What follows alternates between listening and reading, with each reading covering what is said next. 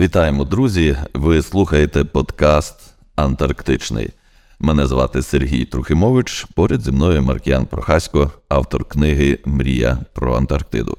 Цей випуск ми вирішили присвятити міфам про Антарктиду. Говоримо про найулюбленіший міф українців, що британці продали станцію за один фунт стерлінгів, ну і що є неправдою. Був такий випадок, коли е, людина написала рецензію на мою книжку і зробила такі ніби найцікавіші враження.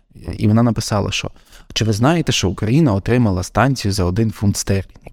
Ну, мені було б трішки. Може, людина все ж таки цей епізод не прочитала. Може бути, що, наприклад, пропу... але якщо вона Це пропустила. але якщо вона ніби знала про сам ну, якби оперувала цим питанням передачі станції за один фунт стерлінгів, значить вона читала, але не дуже уважно. Але може читала з інших в інших джерелах. Ну, всякі може бути, але а до чого сторони, я знаєш, що мені здається, що ще ну, е, зміцнює віру в це.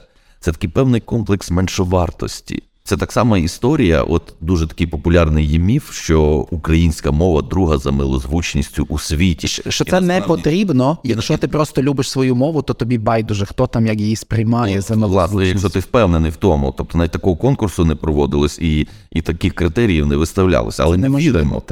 І відповідно, от з цим, оту меншу вартість якось е, ну, компенсувати, чи як? От таким. Е, може бути, е, ти слушно кажеш, але мені здається, що на щастя цього стає все менше. Як би це сумно і парадоксально не звучало, можливо, після власне внаслідок цієї війни дуже багато людей а, мало можливість побувати в різних країнах Європи. Зокрема, Європа все ж таки є таким еталоном якості життя і якості всього. Ну ще штати залишаються, напевно, такою візитівкою, хоча там. Я думаю, що теж багато розчарувань би чекало б на українців, бо умовно, а та залишитися в Штатах, діставати тисячу доларів, тобі вже нічого не треба. Насправді тисяча доларів для штатів це ну відняк, просто відняк. І відповідно про Європу, та що багато людей сказали, нащо нам та Європа, та в Україні все було прекрасно. Щоб от перемогти, дай Боже, пошвидше, і ну просто чудо, так, країна рай. І в дуже багатьох аспектах так і є. Ну просто всі країни мають свої плюси і мінуси. Ну, Але важливо просто власне то що ти кажеш, не. Ну, не мати того внутрішнього відчуття, що себе, наче треба переконати, що ти не гірший, а просто мати це відчуття, що ну Гаразд, а що ж тоді, давай розкажи ту історію з одним фунтом стерлінгів. Ну, так. Звідки він взявся, Ну, той один фунт стерлінгів, як було насправді? В мене в книжці сім розділів є про історію, і частина з цих розділів, власне, саме про передачу Україні станції. І, до речі, один із замівників мені теж казав, що це такий один з трьох найпоширеніших міфів про українську станцію, і, можливо, А які ще два? ну е, здається, про бар Фарадей, що якщо є бар, значить це е, відпустка. Ну а насправді треба врахувати, що людина там цілий рік, що є період року, коли практично немає сонця. Тобто ми дуже близько до кола полярного, і там нема такого, що взагалі, взагалі так, як за полярним колом, але умовно кажучи, там дві години світла на день, так?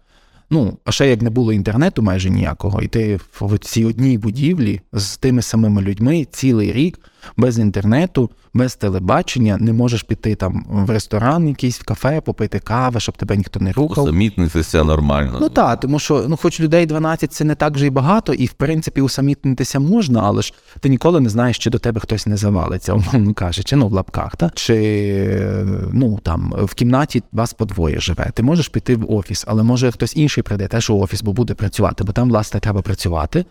А треба розчищати сніг, допомагати, ну, чергувати, прибирати, постійно якась робота, є завдання від університету, є ТСЕ і так далі, і ще свої плани, вивчити мову там якусь, написати кандидатську, написати докторську, написати кілька статей, подати, ну там, щоб підготувати інформацію і так далі, зібрати зразки.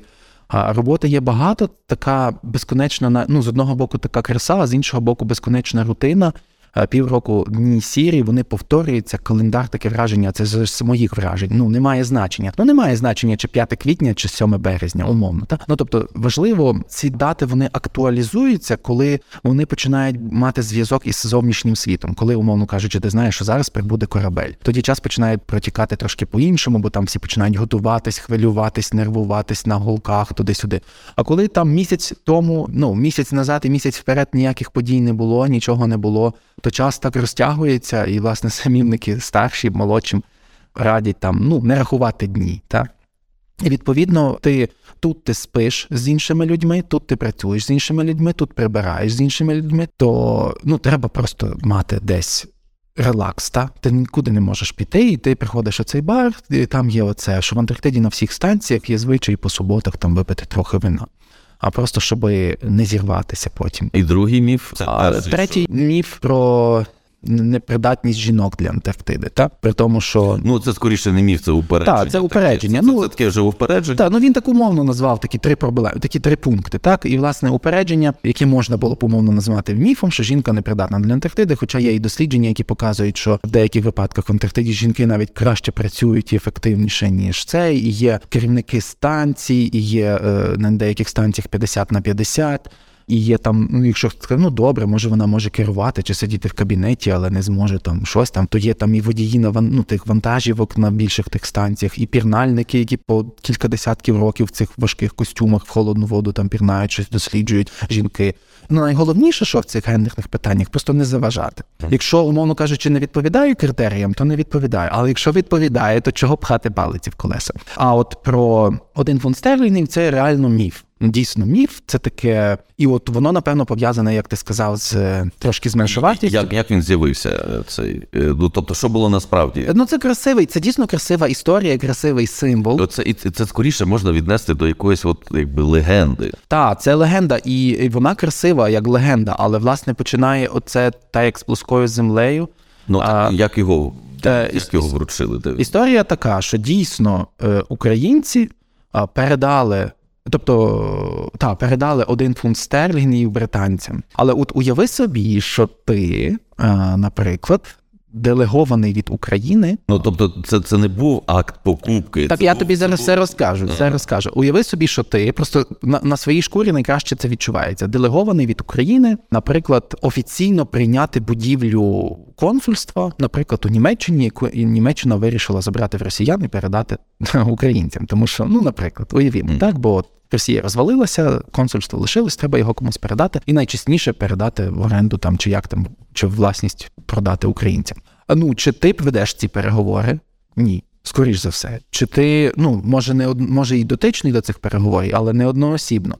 Чи ти маєш там право підписувати там документи сам? Напевно, що ні. Ну навіть якщо дотичний, може ти просто представник, який останній там працівник майбутнього консульства. Чи ти маєш е, такі гроші, щоб купувати якесь обладнання, щоб там робити якісь офіціози? Ні. Але ти, умовно кажучи, в тій делегації, що п'ять українців і п'ять німців зустрілися, і ви там потиснули руки. І ти даєш одну стару з колекційну дойчмарку німцям, і тоді в новинах пішло, що Сергій Трохімович купив е, консульство для України за одну стару дойчмарку, яка була до євро. Ну, відповідно. Красивий міф, та? але ж це неправда. Тобто це символіка. І там так само було, що це два роки відбувалося, що Британія побудувала нову станцію трохи південніше від е, старої Фарадей утримувати дві поруч неефективно, розвалювати шкода, тому що це дуже легендарна станція, на якій було відкрито озонову діру, і там найдовший ряд спостережень за кліматом. Та й дорого. Ну і дорого розвалювати. І краще вирішили передати комусь, хто не має ще станції в Антарктиді. Е, і ми були без станції, і відповідно. Ми могли претендувати, і ми перемогли в цьому якби конкурсі. Взагалі там треба було купити за великі гроші цю станцію. Але наші дипломати домовилися, щоб це було ну майже безкоштовно, але це не було повністю безкоштовно, бо треба було.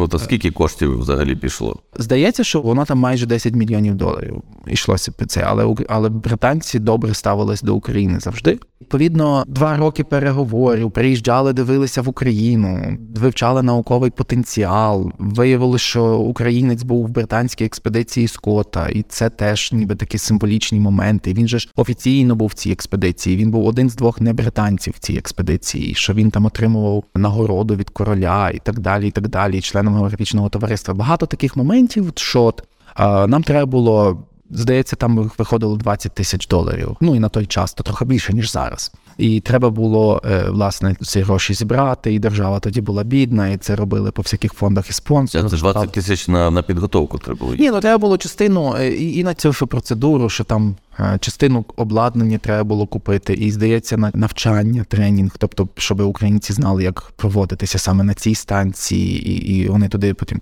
Добиралися, там ще щось. Ну, були всякі складні логістичні питання і, і так далі. І там, ну, власне, спорядження, харчі на першу експедицію і так далі. Потім. І це все не безкоштовно. І от, наприклад, уже цей офіційний день, коли українці вже частину е, там кілька ну, трохи часу працювали вже поруч з британцями.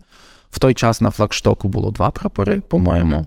Так, і власне чи ні? Та, був був період, коли два прапори одночасно висіли, якщо я не помиляюсь. Ну і потім, власне, британський прапор зняли, а залишився український прапор. Це 6 лютого 96-го року. Такий, ну ніби символічний день, коли станція власне стала суто українською.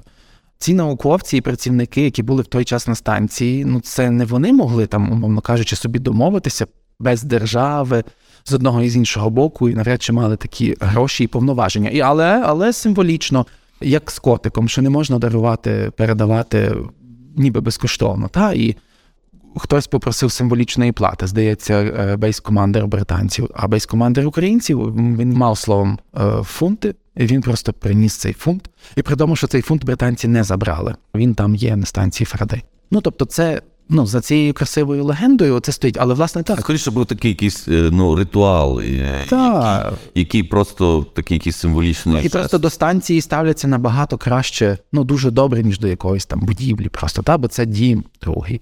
І це щось таке неймовірне, і ну, власне, як найулюбленіший котик, якого ти віддаєш. Ти вже трошки частково сказав про оцю от міфологію, яка стосується е, науковців, але знову ж таки це не стільки міфологія, а якась скоріше необізнаність тим, чим займаються там е, науковці, що це їхня діяльність справді є корисною. От і тому от важливо е, читати такі книжки, от як і мрія про Антарктиду та інші публікації, які розповідають про це все. І тому історія про один фунт стерлінгів докладно розписана в твоїй книзі, описана вірніше в книзі, і тому нам залишається лише скерувати наших слухачів до читання цього епізоду, щоб позбутися того міфу, що станція була передана за один фунт стерлінгів. Ви слухали подкаст Антарктичний. Сергій, креативний самурай Трухімович і Маркіян, мандрівник та письменник Прохасько, розповідали вам про міфи, пов'язані з Антарктидою. Маєте питання, коментарі, враження? Пишіть нам. Підтримайте подкаст Антарктичний на сайті crespo.com.ua.